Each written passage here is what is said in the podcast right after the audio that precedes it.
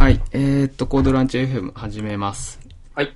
えー、今日は和田さんに来ていただきました。よろしくお願いします。よろしくお願いします。えー、っと、最初に、あの、多分このポッドキャスト聞いてる人だったら大体知ってるとは思うんですけど、和田さんの方から自己紹介を軽くお願いしていいですか？はい。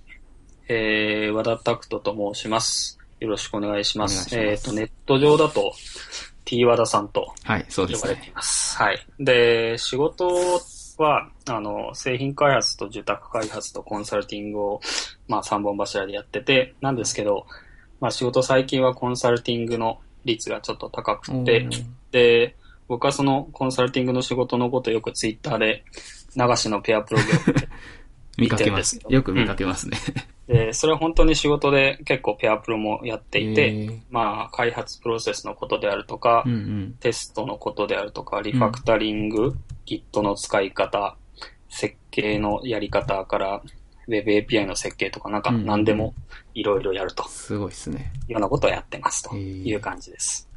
それ若い人とやっぱやることが多いんですか？そうですね。なので、お仕事としては、なので、うーんと、最近よく技術顧問っていう謎のロールが話題になってるじゃないではいすか。、はい。で、あの、まあ、技術顧問みたいなものといえばそうなんですけど、もうちょっと、うんうんなんですかね、技術コーチみたいな？技術顧問って組織の人事であるとか、うんうんうん技技術的な、例えばマイルストーンであるとか、そういったものに関わることが多いと思うんですけど、はい僕自身はそういうこと、あの、お客様によってはそういうものにも関わるんですけど、もっと、なんていうんですかね、現場に降りて、若手と一緒に、うんうん。えー開発をすることで、開発の、なんていうんですかね、背中を見せるっていうか、開発のやり方をそのものを教えるというようなことをなりわいにしていることが多いです現場の、あの、開発者と一緒にやるっていう感じが多いってことですすかね？。はい、それが多いです。言語は、やっぱ Java っていうイメージがあるんですけど、何を書くんですでか、えっと、Java でずっとキャリアの最初からやっていて、うんうんなんですけど、えっとですね、スキルチェンジというか、うん。はい。えっと、サーバーサイドはうん。Ruby で書いて、おー、で、クライアントサイドは、最近は JavaScript で、うんうんうん。で、最近、フロント側も JavaScript で、例えば、なんて言ったんですかね、えっ、と、フロントエンドのサーバー側って言えばいいんですかね、なんか通じるかどうか、あれなんですけど、うんうんうんを Node.js でサーバー書いて、うん。で、バックエンドとか管理画面とか、そういったところは Ruby on Rails で作ると。ようなパターンが、まあ最近は多いような気がします。で、あとは、仕事のコンサルティングとかだと、あの、お客さんのところの、あの、プログラミング言うんう語ん。に非常に、えー影響を受けるっていうか、お客さんのところのやり方で、うん。で、そこをどうやって良くしていくかっていう観点でやるので、うんうんまあ、いろんな言語、やります。確かにそうですね。お客さんのところに行って自分で選べないですもんね、言語。なので、なるほどあの、Ruby on Rails のお客さんもいるし、うんうん PHP でもうんうん PHP のフレームワーク、オープンソースのフレームワークを使ってるお客さんもいるし、いわゆる、なんていうんですかね、ど自前フレームワーク、自社フレームワークのお客さんもいるしというような感じです。へえ。なるほど。さっき JavaScript の話が出てきて、はい僕も JavaScript をよく書いてて、で、和田さんといえば JS 界隈だとパワーアサートがはい。有名だと思うんですけど、そうですね。ですよね。今日はそのパワーアサートの話をちょっとメインでしていこうかなという感じです。よろしくお願いします。よろしくお願いします。えーっと、ちょっと前、1週間ぐらい前、1.0.0を出したんですよね。はい、リリースしました。おめでとうございます。はい。ようやく一組っていう感じですね。これ、それで僕ちょっとこう、ファーストアウトのリポジトリを見て、ファーストコミットとか見てたんですけど、2013年の1月なんですね。2013年の1月、うん、そのくらいだと思いますね。はい、そうです。そんなに前からやってたんですね。だいぶ前から。ですよねえっとすごい最初のバージョンをうん。公開するまでに半年ぐうんうんうんらいかかってうん。たと思いますね。うん。ですよね。すごいな2年、ちょうど2年ぐらいで、まあね最初1.0。に公開して、公開、バージョン、公開されたバージョンから2年経ってうんる感じ。うんうん。まあやっぱり1.0.0、これで出せるぞって思うのには結構な年月かかるって感じうなんですかね。ん、なんか最後の方はちょっと、あの、モラトリアムに安住したというか、セマンティックバージョンああるじゃないですあ、か。はいはい。あの、説明した方がいいですよね。あの、あセマンティックバージョニングって、バージョンが例えば3.2.8ってあるときに、その3つの桁があるときに、うんうんえー一番最初の3というところはメジャーバージョン。うんで、2の真ん中の桁はマイナーバージョンで、最後の桁がパッチバージョンうん、うん、うんと言われるときに、これまで、あの、あまり開発者は意識的にどこのバージョンを上げるっていうのうん、うん、うは、ん。明確なルールはなかったんですよね。大きな機能だから、うんメジャーバージョンを上うん、うん、げるとか、うん。なんかそんな感じだったんですけど、えっ、と、セマンティックバージョニングというルールは、それぞれの桁のが上がる、えー条件というのを厳密に決めて、うんうん。例えば介護完成があるバグ修正だったらパッチバージョンを上げる。で介護完成がある、えー機能の追加だったら真ん中のマイナーバージョンをうん上げると。で、介護完成のない変更は、うん。どんなバグ修正であっても、うん機能追加であっても、とにかくメジャーバージョンを上げると。いううんようなルールになっていて、うんで、ただし、えっ、と、そこには例外条件があって、うん。えっ、と、0.x 点 y、つまり、バージョン1に行くまでは、えー介護完成のない変更を、えーいくら入れても構わないと。いう、いわゆるモラトリアム期間なんですね。それあったんですか？僕知らなかったです。あります。なので、なるほど。えーセマンティックバージョニングにおいて、1.0以上と1.0未満っていうのはものすごい違う世界なんですね。あ、そうだったんですね。うんで例えば、えっ、と、僕たちが多分セマンティックバージョニングを扱う時の主なインフラは NPM になると思うんですはい、けど、そうですね。NPM もあのバージョンの指定の仕方がうん1.0以上で介護完成なるものを上げるっていわゆる、あの、ハットと言われる、うんうんうん。えー記号であるとか、はいあと、ティルダーは、えっ、と、介護完成があって、で、機能も互換性がある、つまりパッチバージョンしか上げないとうんう。ような縛りができたりっていうのがあるんですけど、あの NPM の、えーバージョンのロックの仕方もうん。1.0以上と1.0未満では全然動きが違うなるほど。感じです。セマンティックバージョニングの仕様を忠実に、えへーー再現している形なので、つまり 0. 点何点何っていうのは、うん。だから上がり方とかロックの仕方が違うんですよね。ああ、なるほど。え、その場合、0. 点、なん、え0.1.0とかの場合だと、えっと、ど、ど、ど、どういう動きするんですか？そのロックの仕方をすると。えっと、その意味だと、えっと、0.1.x うん。という動きをする場合に、えっと、どうだったかな？細かくは1000ワーのサイトを見た方がいいんですけど、うんうん。えっ、とですね、介護完成のない変更っていうのが、はい。基本的に、えーと落ちてこないような仕組みになっているんですけど、あー。0点あの1.0未満の場合は、いくらでも介護そう完成ですよねの変更が入れるっていう仕様になっているので、そこの、えー動きが違うんですね。なので、これちょっと後で調べて URL を送ろうと思いああます。りがとうございます。なるほど。じゃあ使う側もそれは、まあ、えっと、気にした上で、こう、うんと。で、知ってる人が多いかどうかっていうと、今、あの、もう議論した感じでわかるように、うん。あまり知ってる人うんうんうん多くないような気もするんですけうんど、実は1.0っていうのは大きな意味を持つということです。じゃあ、1に到達してないやつは、その固定のバージョンでロックしといた方が安全だっていうのはあるんですかうんねと、そうですね。気になる場合は、あの、きっちりとロックしておいうん。たりとか、例えば、あの、バージョンをロックする仕組みって、きっちりとバージョンを指定したり、あとは、その、NPM で言うとシュリンクラップっていう特定のバージョンを入れるという指定を設定ファイルに書くみたいな、あそのあたりで縛っておくという必要があるんですけどまあ、どちらにしろ、あの、0. 点何がしっていうのは、まあ、いつ壊れても、作者が、えっ、と、壊して良いとーうん。いうような、えー形になっています。そうだったんですね。えー、あ勉強になりました。なので、うん1.0っていうのは大きな意味を持つし、そうですね。めちゃめちゃ大きいですね。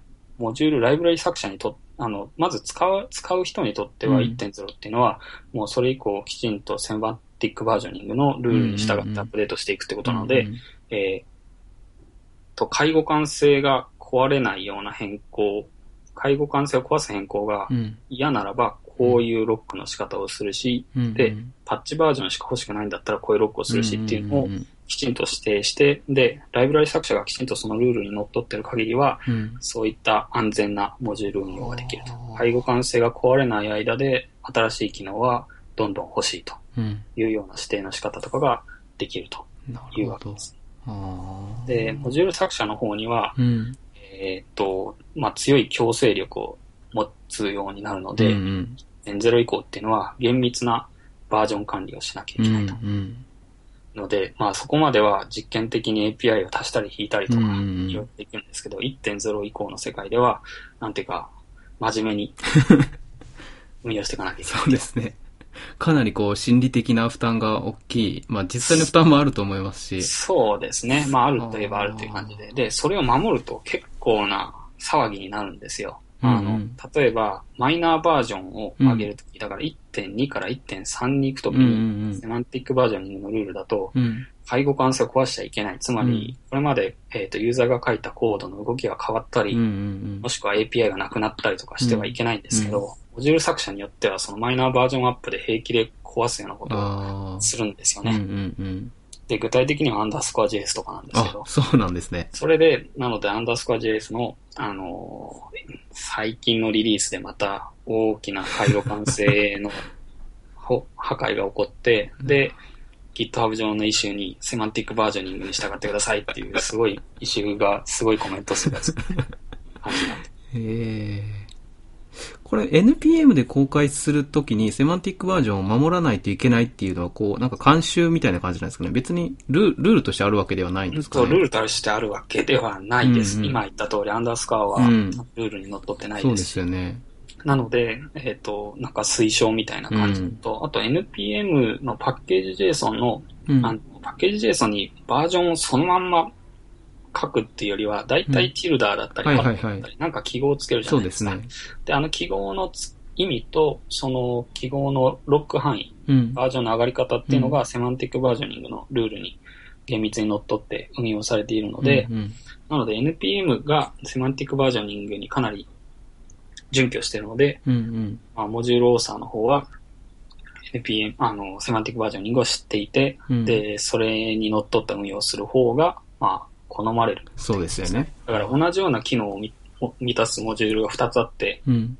で、片方はセマンティックバージョニングで分されていて、で、もう片方は、なんかそうでない場合うんうに、ん。どっちが選択されるかっていうと、明らかにセマンティックバージョニングですね拠している方に、が選択されうんる。それは使う側が安心だからですよね。うんなので、そこに大きな差があるという感じです。はあ。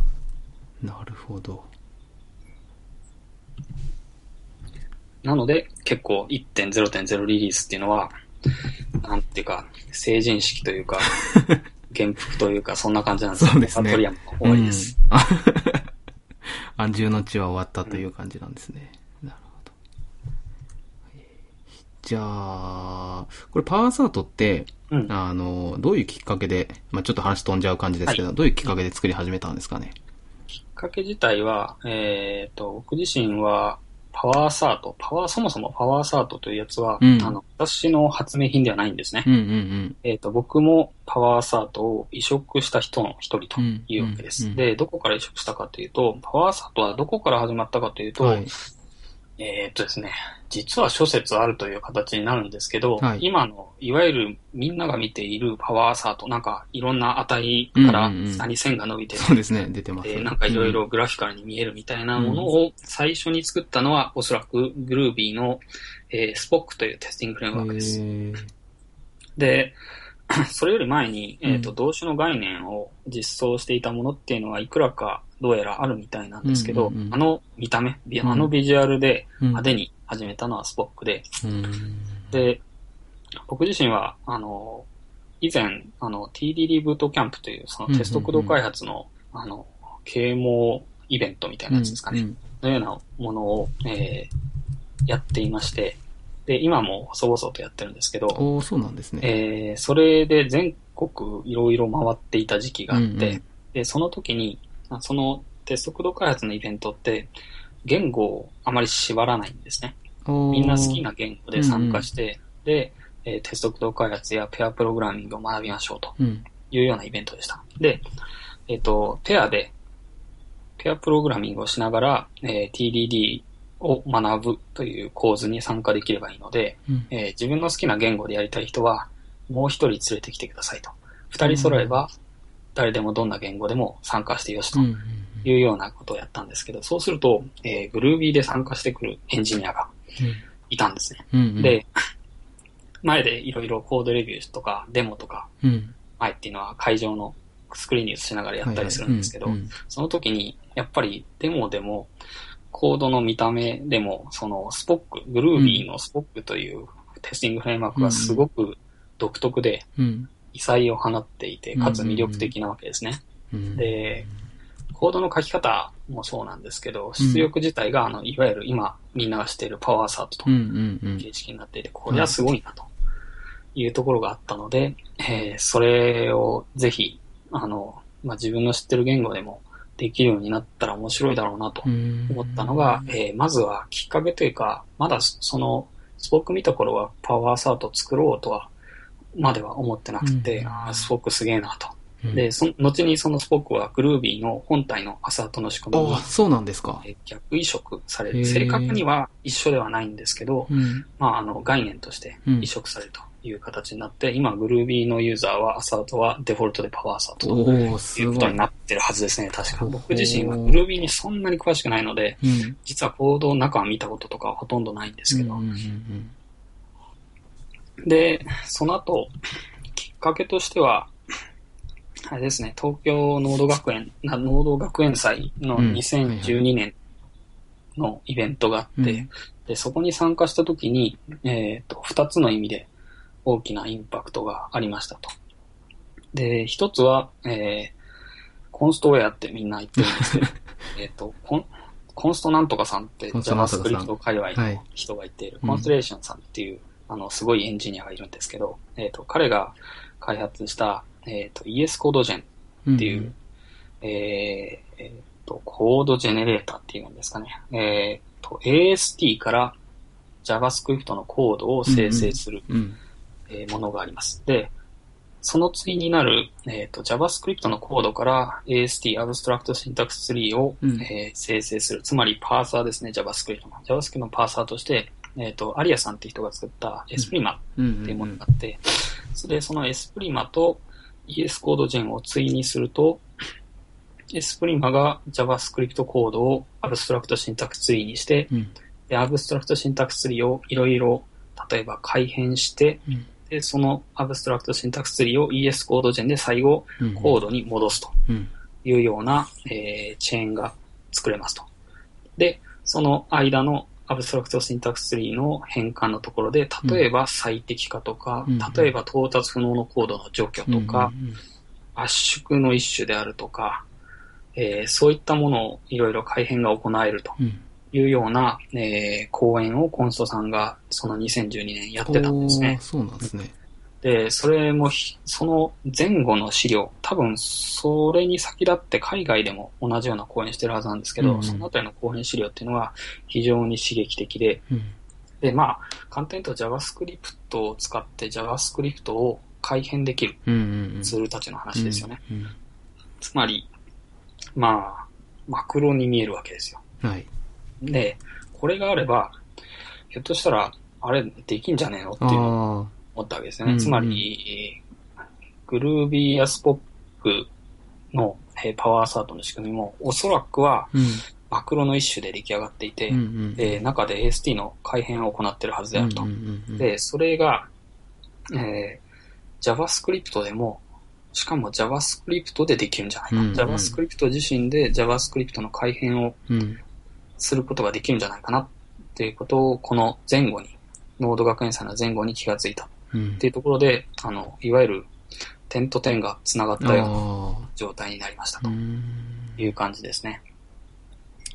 で、もう一つ、そのノード学園祭で、えっ、と、NPM の作者のイザクスと、うん。と IOJS のリーダーをやっていたミケール、後に IOJS のリーダーになるミケールと、あと、えっ、と、NPM パッケージを世界で一番作ってるサブスタッフうん。っていうの3人のなんかスーパーヒーローが来て、うんで、その彼らの講演もめちゃめちゃ面白かったんですけど、うん。うん。そこで一つもう革新として得たのが、あの、ノードのモジュールの設計哲学って、ユニックスの設計哲学にそっくりであるとうん。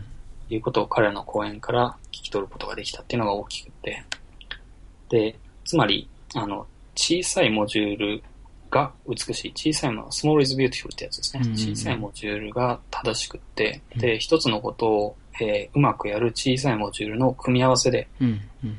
ええー複雑なものに対処しようという考え方が、ユニックスの考え方なんですけど、それがそのまま NPM のモジュールの設計になっているということがよく分かったっていうのがあって、そうすると、僕はそれまで生きていたそのユニックスの世界と、その思想上つながってるわけですよね。うんうん。ので、あ、これは実は僕のバックグラウンドとあの背景が同じなんだなっていうことに気がついたので、非常に大きな気づきでした。なんかそのグルービースポックを知って、ノード学園を、で影響を受けてっていうのがこう、なんかドラマチックですね。うん。すごいですね。うんなので、その時はまだ全然その二つが繋がると思ってなかったんですけどうんうんうん、あの、後から繋がることになったっていう感じですね。これノード学園祭に出てたってことは、その頃からすでにノードをよく書いてたんですか？うんと、ノードは、うん、書い、えっ、と、サーバーサイドノードでとかは全然やってなかったんですけど、うんうん確かこの年のノード学園祭は2年目かな。多分2011が一番最初、うんうんライアンダール、あの、ノード JS を作ったライアンダールが来て、で、その時も僕は見に行ったんですけど、ううんん。考えてみればなんで 一番最初から絡んでるかうっていうと、ん。すまあ、東京、えっと、日本でノード JS を盛り立てていた、あの、エンジニアたちはい。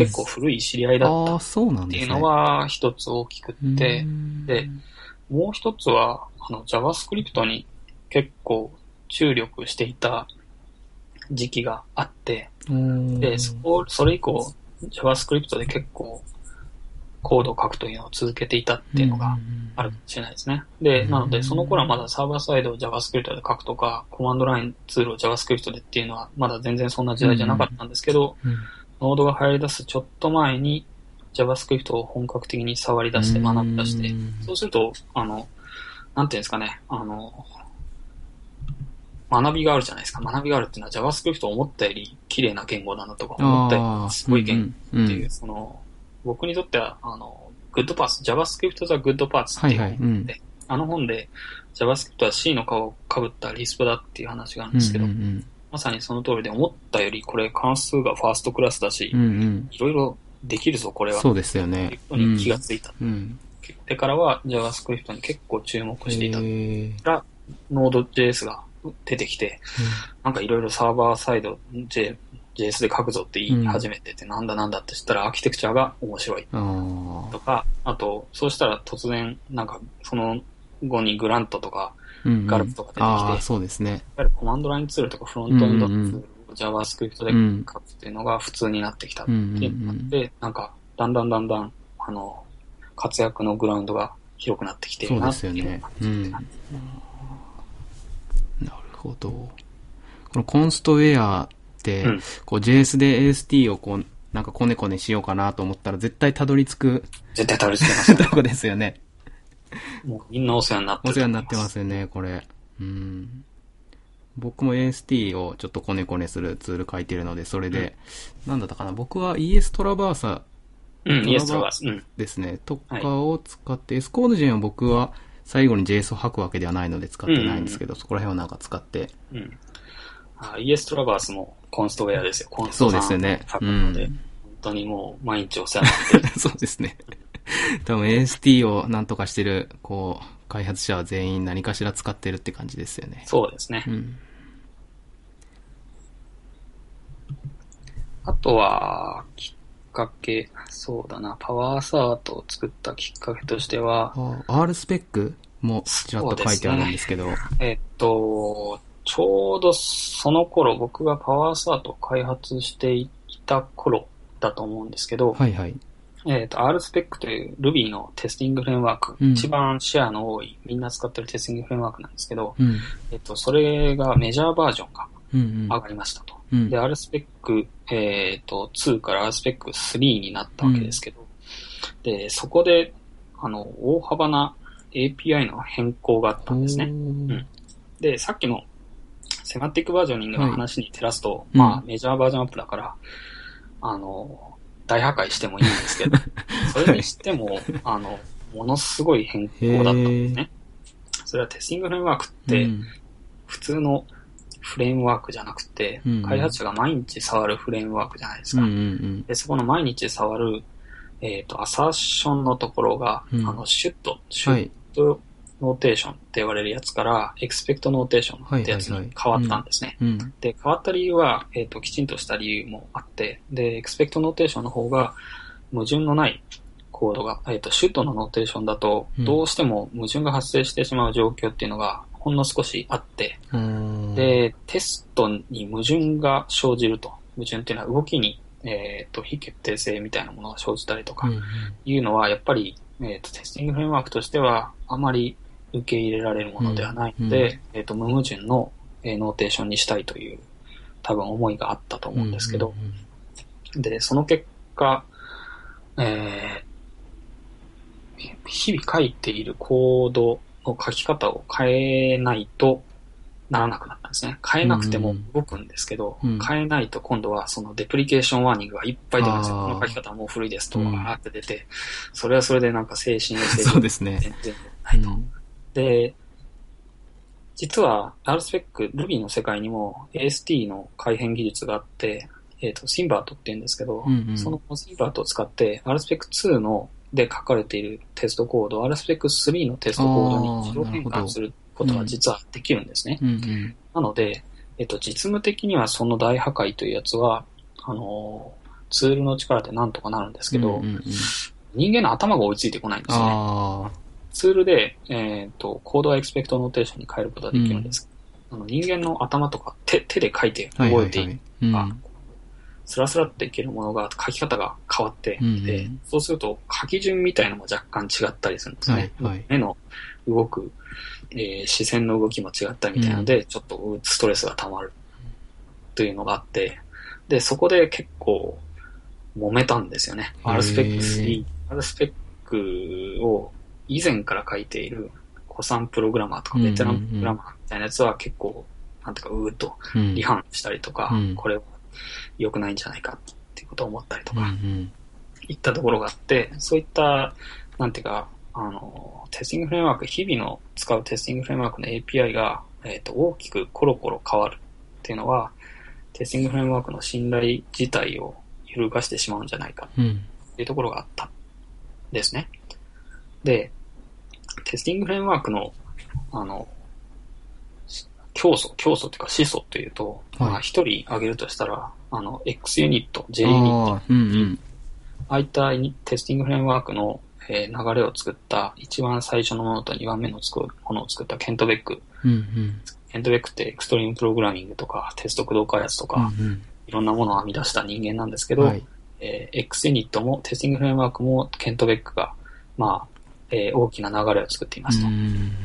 で、そのケントベックが、えっ、と、J ユニットの作者でもあるんですけど、J ユニットの設計哲学とかについてうん。書かれている、すごいマイナーな本なんですけど、J ユニットポケットガイドという本があります。オライリーの翻訳されてない小さな要所なんですけど、で、その中に、えーケントベックはフレームワークはどうあるべきかというようなこと、うんうん。彼の文脈で言うとテスティングフレームワークはなんですけど、はい。それはどうあるべきかということを述べていて、でその時に、えーその中に出てくる要素の一つが、えーテスティングフレームワークは、えー should evolve slowly、つまり進化はゆっくりでなければならないうんということを言ってるんですね。うんうん。でそれは、えっ、と、それまで、はいユーザーが書いてきたテストコードっていうのは、すべてそのユーザーの投資の結果なわけなので、うんでそういったそのユーザーがそれまで投資してきた、えーテストコードうんというものを、えー簡単に、えー変えさせてはいけないと。うんうん簡単には、あの、ゴミにしてはいけない。うんその古いものにしてはいけないと。うんなので、えっ、と、テスティングフレームワークの進化っていうのは、少なくともそのテスト対象の進化よりは、うんゆっくりじゃないと、二つのものを追うことになっちゃうんですね。だからテスティングフレームワークの進化もすごい早く。例えば、なるほど、確かに。えっ、と、例えば Ruby の文脈で言うと、Rails の進化、すごい早くて、そうですねで、RSpec の進化もすごい早いと、こう、日々、コード書いてるプログラマーっていうのは2つのアップデートについていかなきゃいけないんです。ですね。うんで、Rails のアップデートについていくならまだしも、うん RSpec ってつまり自分たちのテストのコードの書き方自体がどんどんどんどん古くなっていって、うんうん。で、それを書き方を、つまりテストの価値は増えないんだけど書き方を更新していかなきゃいけないっていうのは結構ストレスフルな状況なのですね。あまり良くないんじゃないかう。なんとうん。いうのは思ったりしている、うんうん。あるんですね。確かに。で、さらに、それが JavaScript の世界になってくると、JavaScript の世界、特に Node の世界って、うん。API 設計、Node のコアは全然違うんですけど、Node.js で書かれたツールとかフレームワークとかはやっぱり Ruby on Rails の影響を強く受けてるんですね。うんうんうんとか、だからシナトラっぽい、エクスプレスっていうのはシナトラっぽい設計で、はいうん Rails っぽいフレームワークもいくつか出てきて、で、それらっていうのは Node の Unix 哲学に合わないからあんまり入らなかったりとか、いろいろあるんうん。ですけど、テスティングフレームワークも RSpec によく似たものがいっぱいあるわけで、はい。Just もそうだし、うん他もそうだしと。うん。で、アサーションフレームワークも、えー、いわゆるその RSpec3 でボツになったシュッドノーテーションを、実装している ShouldJS というやつとか、うん。えー、expect notation、RSpec3 でデフォになったうん expect notation を、えー、実装している expect.js というやつとか、うんその二つの書き方がどっちもできる chai というやつとか、うんそういったアサーションフレームワークがたくさん出ていて、乱立しているんですね。うん。しかも、えっ、と、それらのすべてが RSpec より、あの、表現力が低い。それは JavaScript と Ruby の言語としての表現力の差によるんですけど、なので、なんていうか、劣化版が、ちょっとずつ、しかも、あの、それらの Expect と、Expect.js と Should.js とうん。ChaiJS、うん。書き方が、API がほんのちょっとずつよく似てるけど、全部違うんですよ。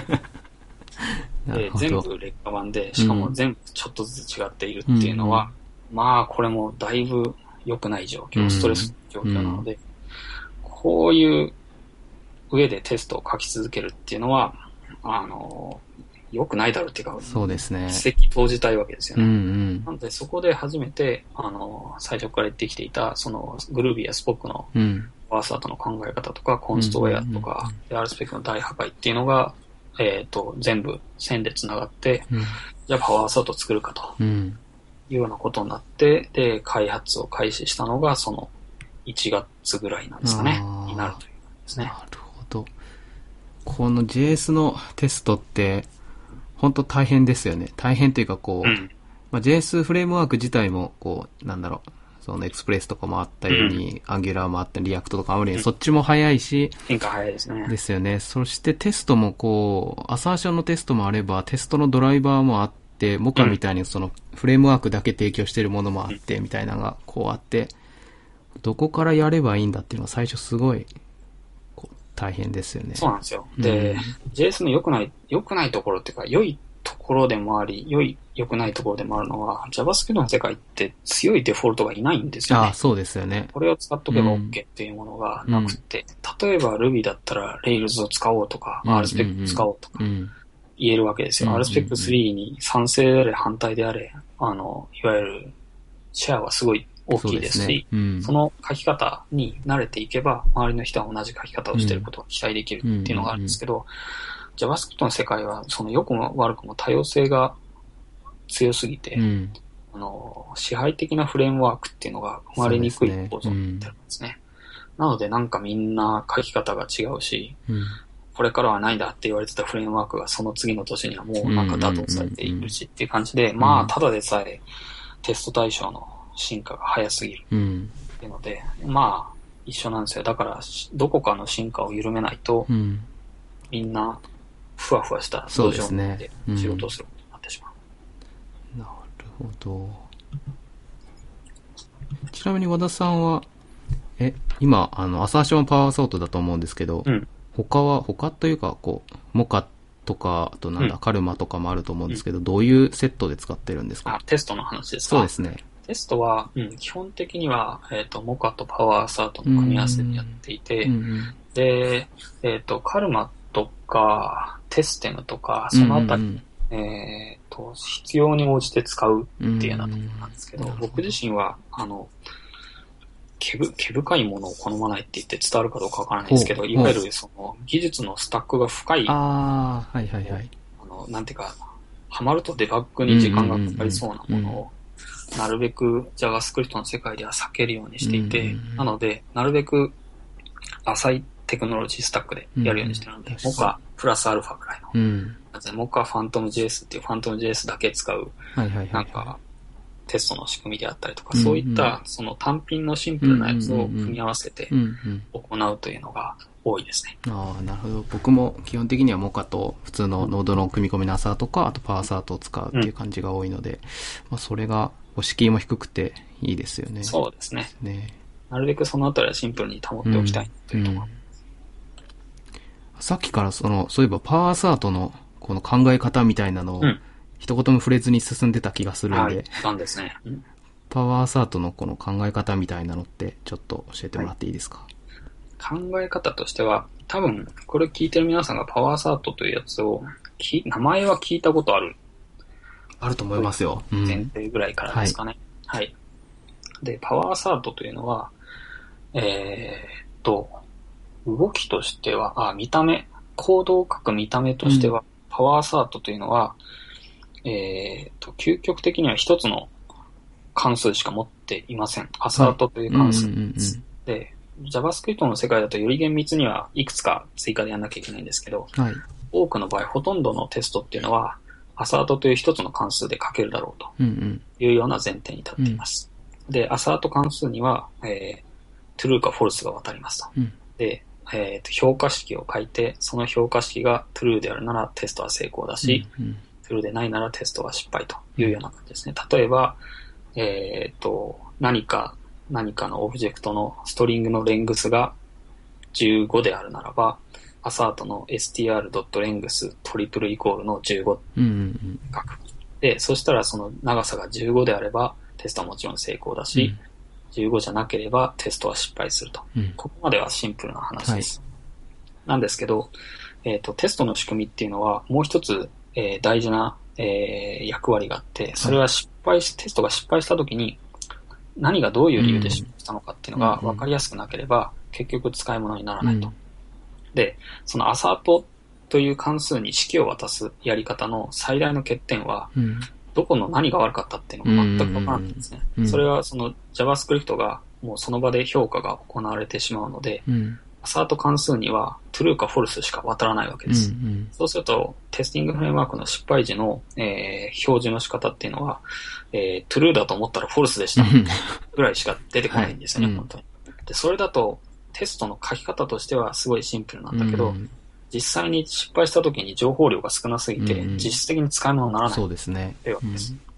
なので、えー世のテスティングフレームワークっていうのは様々な API を使って、えーテストコードの書き方うん。と、えー失敗時の情報というのを両方得るようにうん。頑張ろうとしていて、うんで、例えば、あの、今のストリングのレングスのいうところで言うと、アサートイコールってやつがありますよね。うんうんで、第一引数にストリングのレングスを渡して、うん第二引数に15を渡す。うん。そうすると、えー、トゥル、フォルスだ、トゥルーだと思ったらフォルスでした。というような情報は、もうちょっと増やすことができて、うん15だ、15であって欲しかったんだけど、12でした。ぐらいの情報になるわけですよね。うんで、それがもっと複雑なものをやりたいときには、もっと複雑なサーチョンの API を、うん。あの、API を使ってっていうのをやり出すと、えーもっといろいろ考えられていくと、 expect notation の expect string の length is equal to 15とかなんかそんな感じ。うん。はい。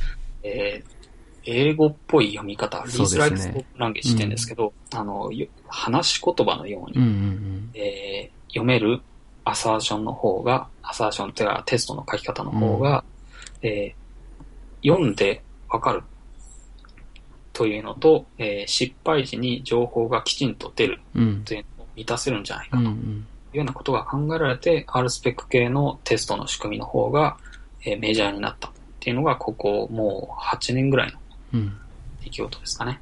っていうので、どんどんどんどんアサーションの API は、テスト用に、テストに使う API、expect とか should の API はどんどんどんどん増えていく。うん。になっていくというような方向の進化を遂げました。実際にチャイナアサーションの種類は33種類調べた時にあったんです。すごい。なので、えっ、と、そういった、えー API を使えば、えーきちんと情報が出るというようなテストが書けるようになったんですけど、うそうすると今度はプログラマーの方には負担が増えるわけですね。そうですよね使い方を知っていないと、うんだからテストを書くときにいつもなんか調べながら書くっうん。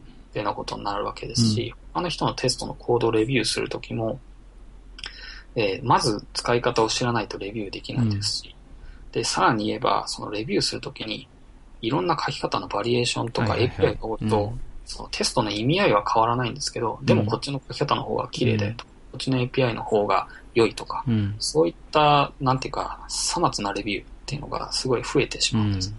なので、そういったそのテストに使う API が増えてしまうと、本来、あの、実際のプロダクトコードには、あほぼ寄与しないような。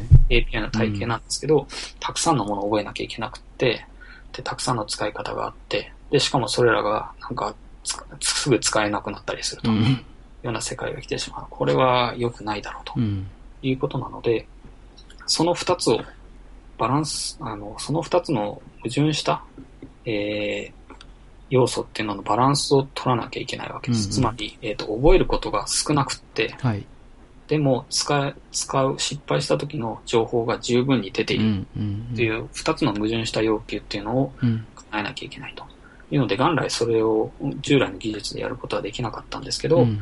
さっき言っていた AST 改変の技術を使うことによって、まあ、マクロっぽい動作をさせることによって、えーシンプルなアサート関数のに渡される式、JavaScript の式の部分をうん解析して、中に解析の情報を、えー実際の結果が変わらないようにしつつ、うん情報を、えー付加するというような AST 改変を加えることによって、アサート関数を普通に呼び出しているように見えるんだけど、うん。内部的には、えー情報がたっぷりとグラフィカルに出てくるとうん。いうような仕組みを作り上げることができるということに気がついたわけですね。うん。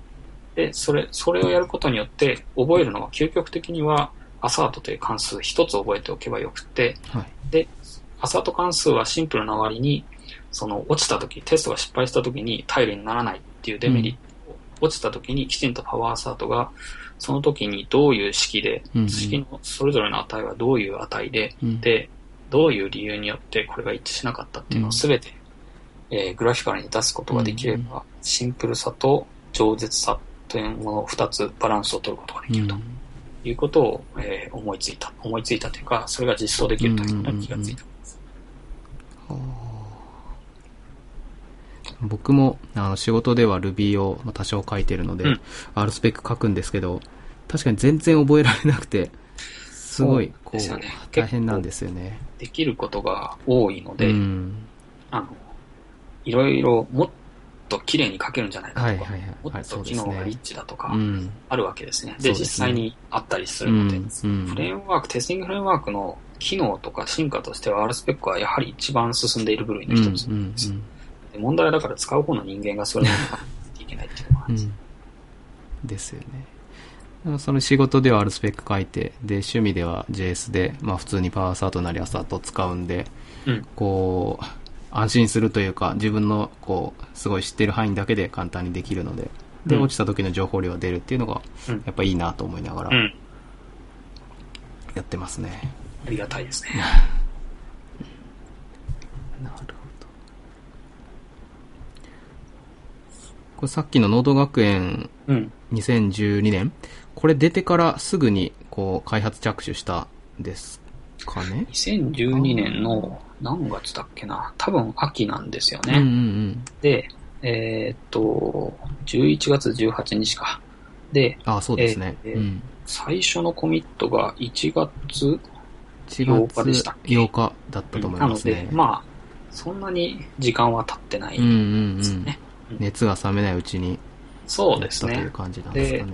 あのーきっかけとしては、確かトゥギャッターにどっかにまとまってたんですけど、あーうんうんあのパワーサートいいねみたいのをツイッターで議論していたら、えっ、と、Python の。PyTest っていうフレームワークも、パワーサート相当の、まあ、えっ、と、見た目は違うんですけど、あの、ない中身的には、あの、その時の式がどうで、値がどうだったっていうのを出せるっうんていうことが分かったんですね。うんで、それまで僕はパワーサートの仕組みっていうのはグルービー、えっ、と、スポックとグルービーしか知らなかったんですけど、Python でもなんか似たようなことができていうんうる。ん Python にも AST の改変の仕組みがあるってことが分かって、うんで Python にできるなら JavaScript でもうんうんできるはずだし、コンストウェアを使えばできるだろうと いうことで全部繋がって、うんで、その日のうちに最初のコミットをした気がするんですよね。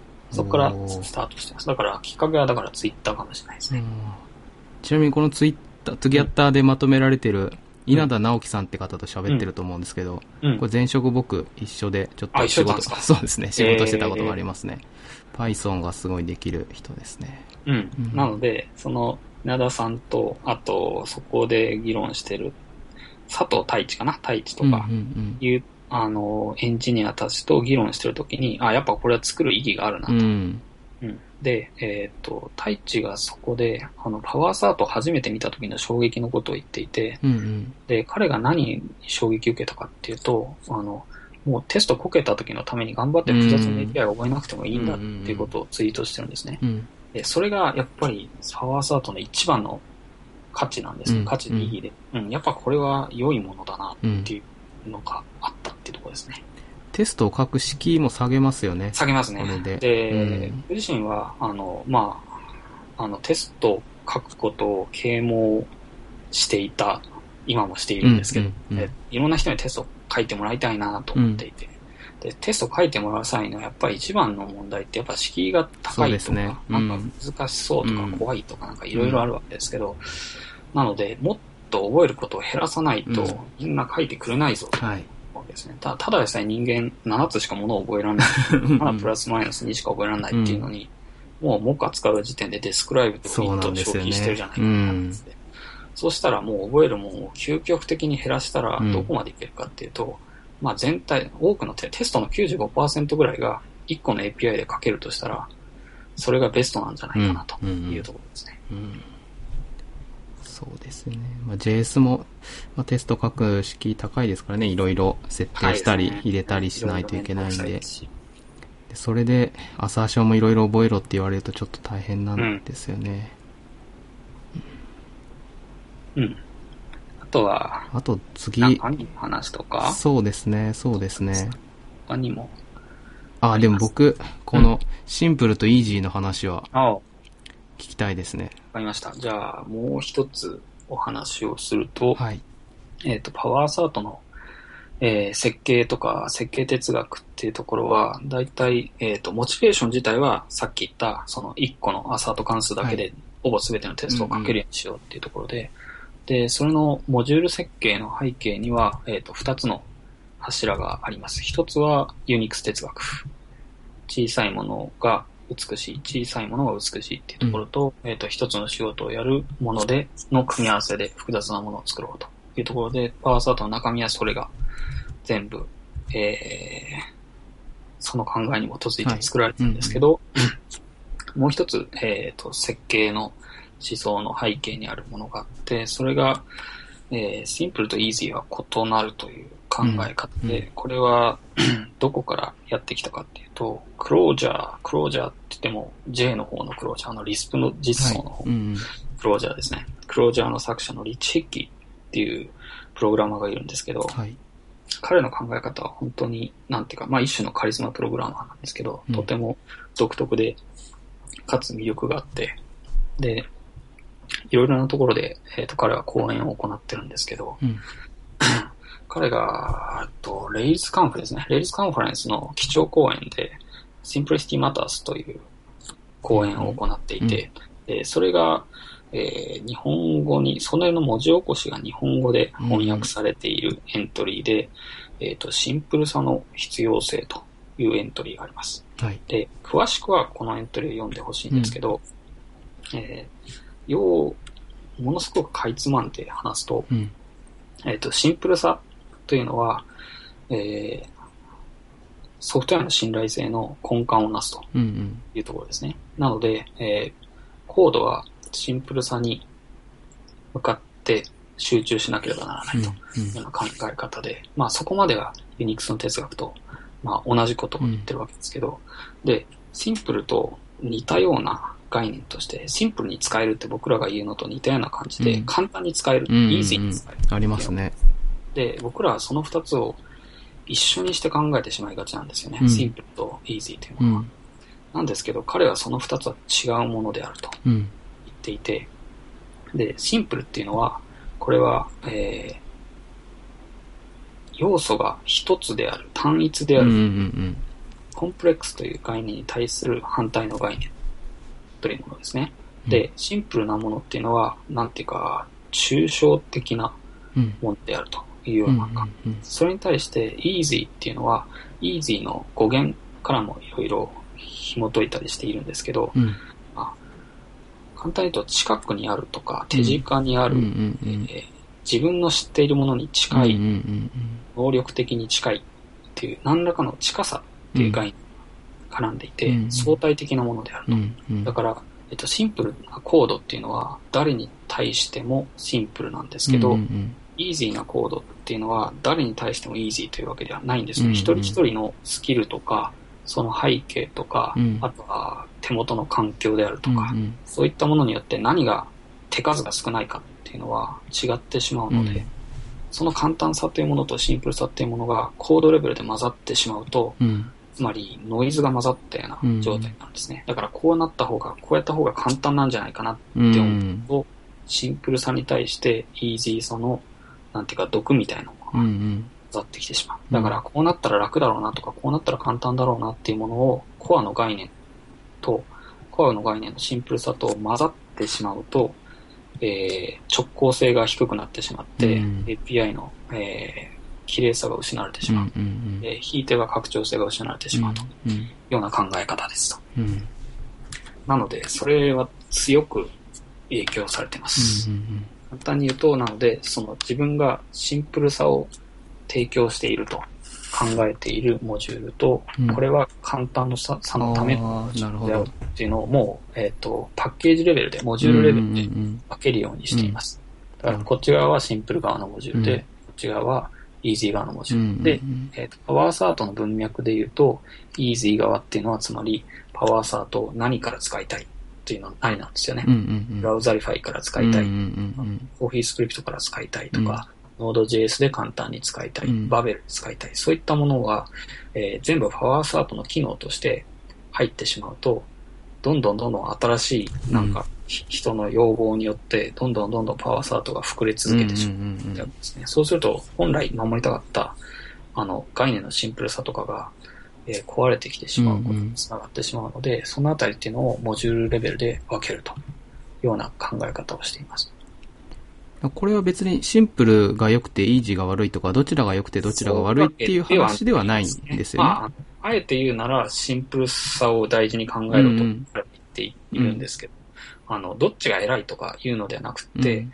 まあ、違うものであるうんうんと捉えるのがいいんじゃないかなとうん思います。それを混同したコード、あの、プロ、そのソフトになってしまうと、うん。まあ、良くないよねっていうのがあるんですね。なので、えっ、と、機能を提供するモジュールや API と、それを簡単に使えるようにするラッパーみたいなものが、引数を減らして使えるようにしてある関数とか、うん。そういったものが同じところにあると、うん。なんかおかしなことになり始めるうんうんという。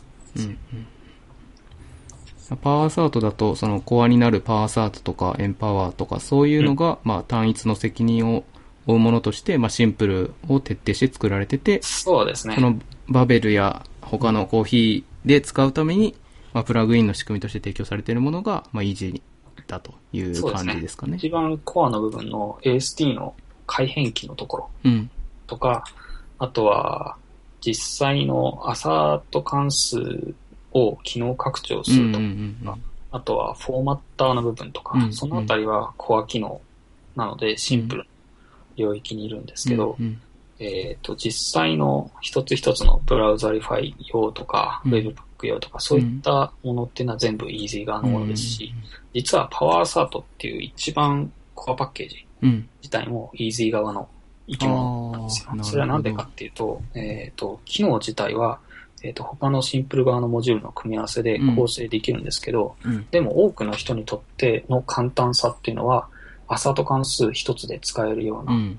ものであると。うん。で、覚えることを減らして、実際のノードのアサート仕様、アサートインターフェースに準拠したうん。もので使えるのが一番簡単だから、設定コードとか全く書かずに、require power assert とか、うん。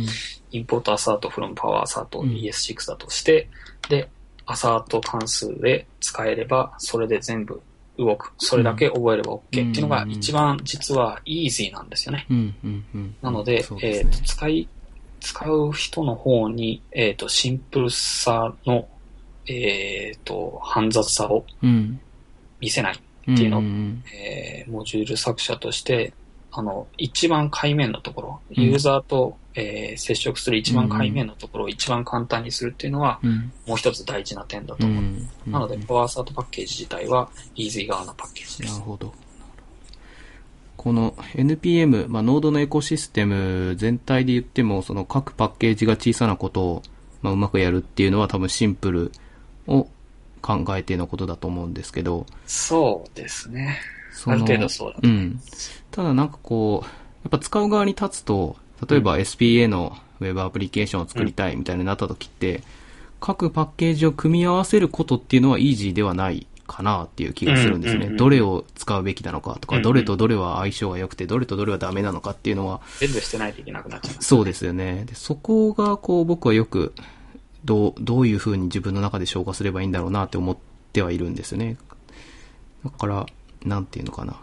例えば、ノードを離れて、例えば僕 Android のアプリも仕事で書くんですけど、Android って、まあ、Android のプラットフォームが大きなものがあある、うん。iOS も iOS のプラットフォームがあって、そこでこうフレームワークがどでかいものが提供されているので、うん。別に何かを組み合わせるってことは基本的にはしなくて、その上に乗っかればいいっていうのがあって、それはすごくイージーだなと思うんですよね。で、 Node のエコシステムではそういうのはこう、生まれないだろうかっていうのがこう、常に思ってるところなんですあねーなん。かこれ乗れば安心みたいな。そうですね。